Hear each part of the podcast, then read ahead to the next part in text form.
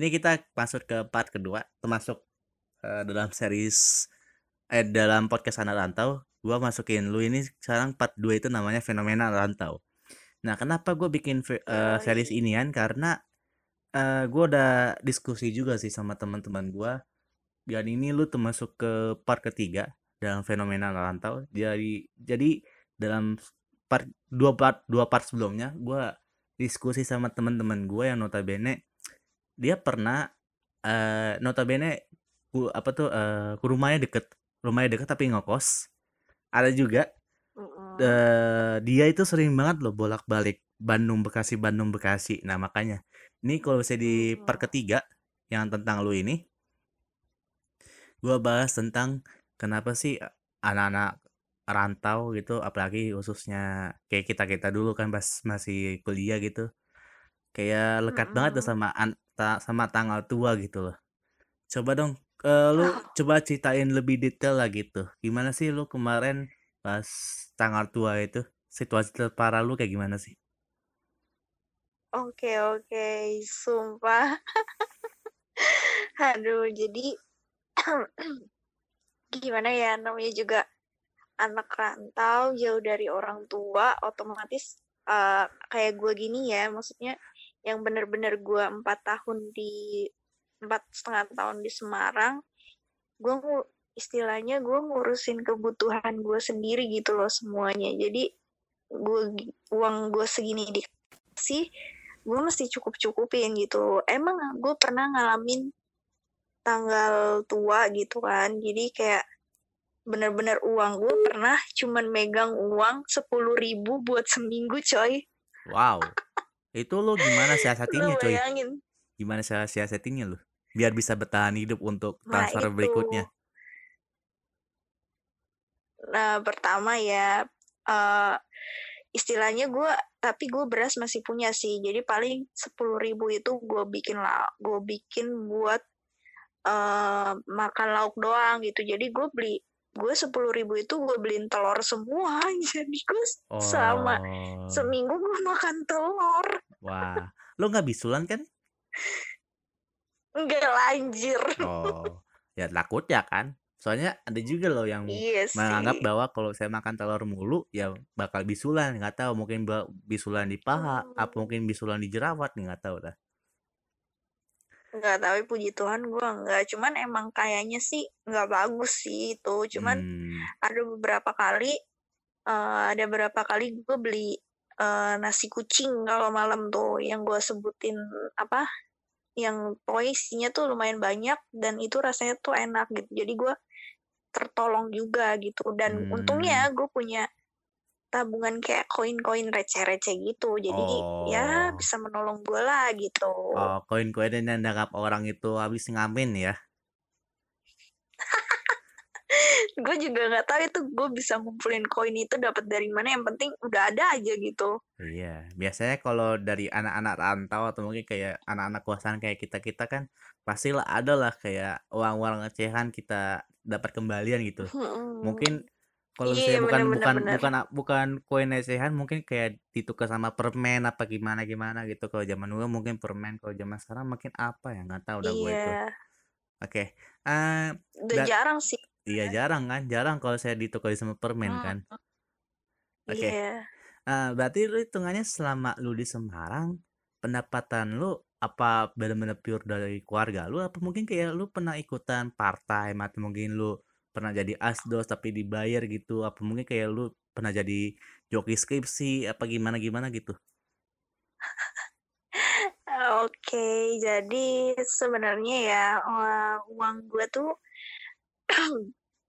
ini gue jujur-jujuran aja nih, gue fair-fairan aja nih ya, maksudnya gue buka aja gitu. Okay. Jadi uang gue sebenarnya dari orang tua gue, cuman kadang kalau misalkan uang gue bener-bener habis banget nih pacar gue kadang transfer gitu mungkin oh. gak tega kali ya takut oh. takut gue nggak makan gitu iya yeah. tapi sebenarnya sumpah demi apa pun tapi sumpah nggak enak banget tahu rasanya maksudnya tuh kayak nggak enak gitu loh karena gue ini belum tanggung jawabnya pacar gue istilahnya gitu jadi hmm. kayak ya ampun gitu tapi untungnya sih gue nggak terlalu ngerasa gimana soalnya dia udah kerja gitu kecuali Oh. itu uang orang tuanya bener-bener gue tolak banget gitu Oh, gitu ya. Jadi dan iri gue gua emang rasanya. emang ikut part time Oh, part time apa nih?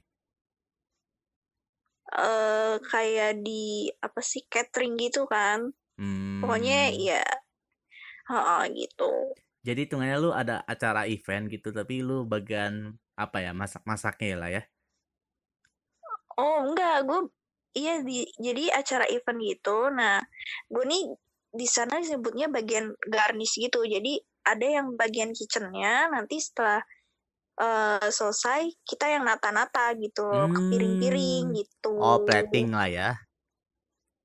Heeh. Hmm. Oke. Eh mungkin kalau saya tentang pacar itu gua skip dulu karena hitungannya dua kalau saya membahas lebih rinci lagi gua takutnya iri kepada lu.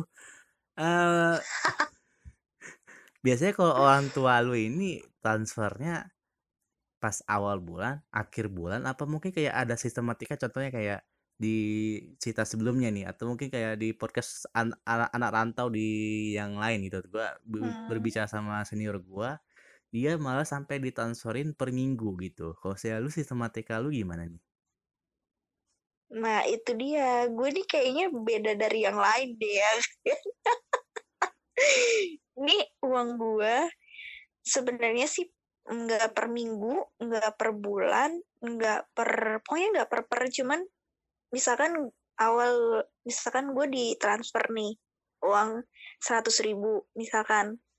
Itu uang gue mesti gue hemat-hemat gitu loh. Misalkan eh, ini kamu uang 100 ini dari tanggal 1 sampai tanggal 7 ya gitu.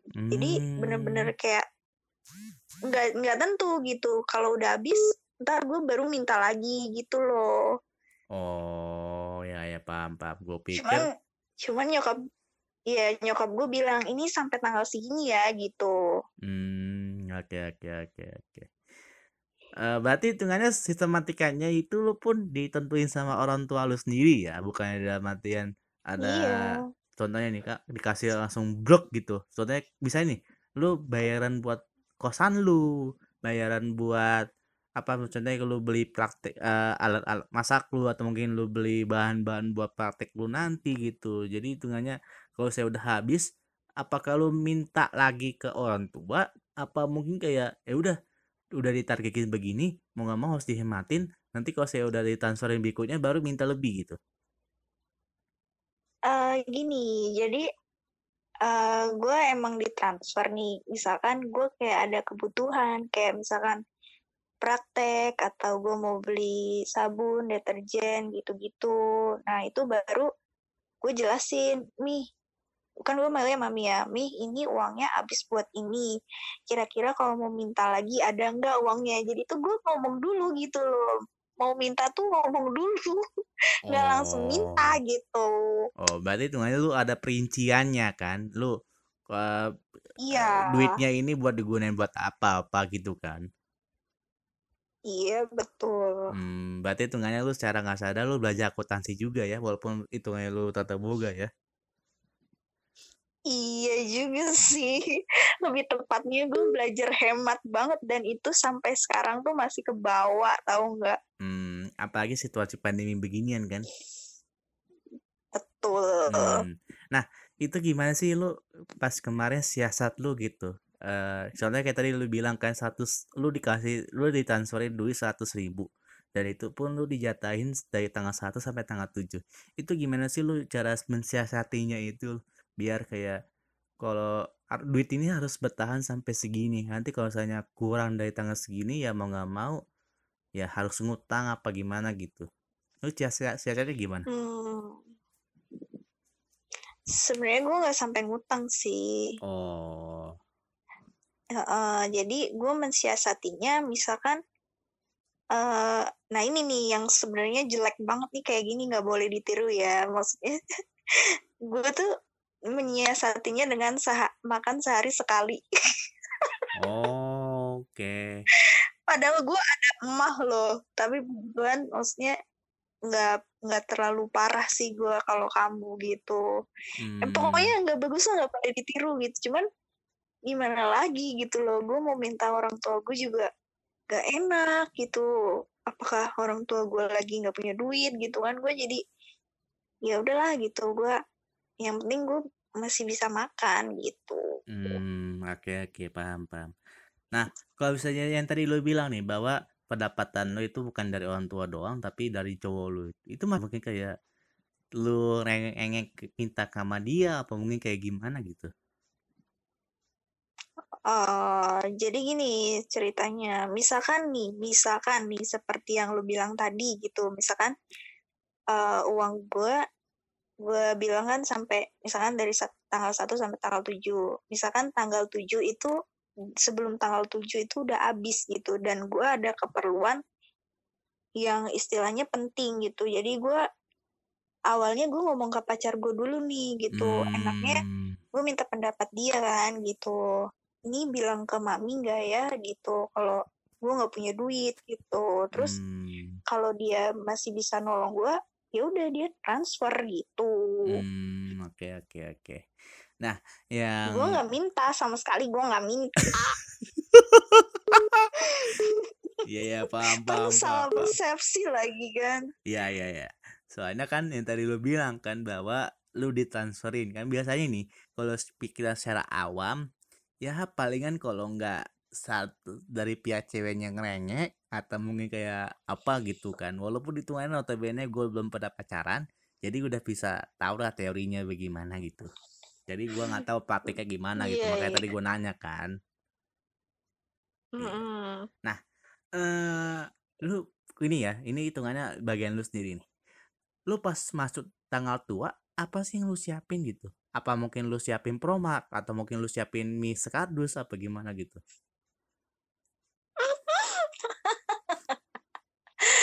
Sumpah ya, itu proma itu udah pasti ada. Pokoknya proma, paracetamol, terus apalagi Indomie itu udah pasti ada. Itu udah pasti ada. Hmm. Itu gue udah siap-siapin.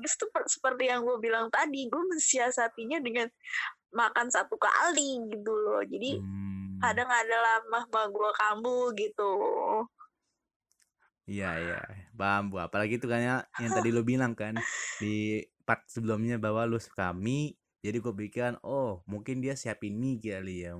Mungkin bukan sekardus mungkin berapa biji atau mungkin berapa mie gitu yang dia siapin. Mungkin kalau saya ada iya. penyakit mak gue pikir oh mungkin dia siapin proma atau mungkin kayak milanta gitu gitu walaupun itu hanya podcast ini iya, bener -bener. tidak ada sponsornya tentang pomak milanta itu tapi tetap aja gue open untuk udah episode kali ini iya iya oke okay. udah udah pokoknya semua anak rantau mungkin kali ya punya ya ya nggak tahu juga mungkin lo doang kali yang penyakit iya yang mak parah gitu Iya sih.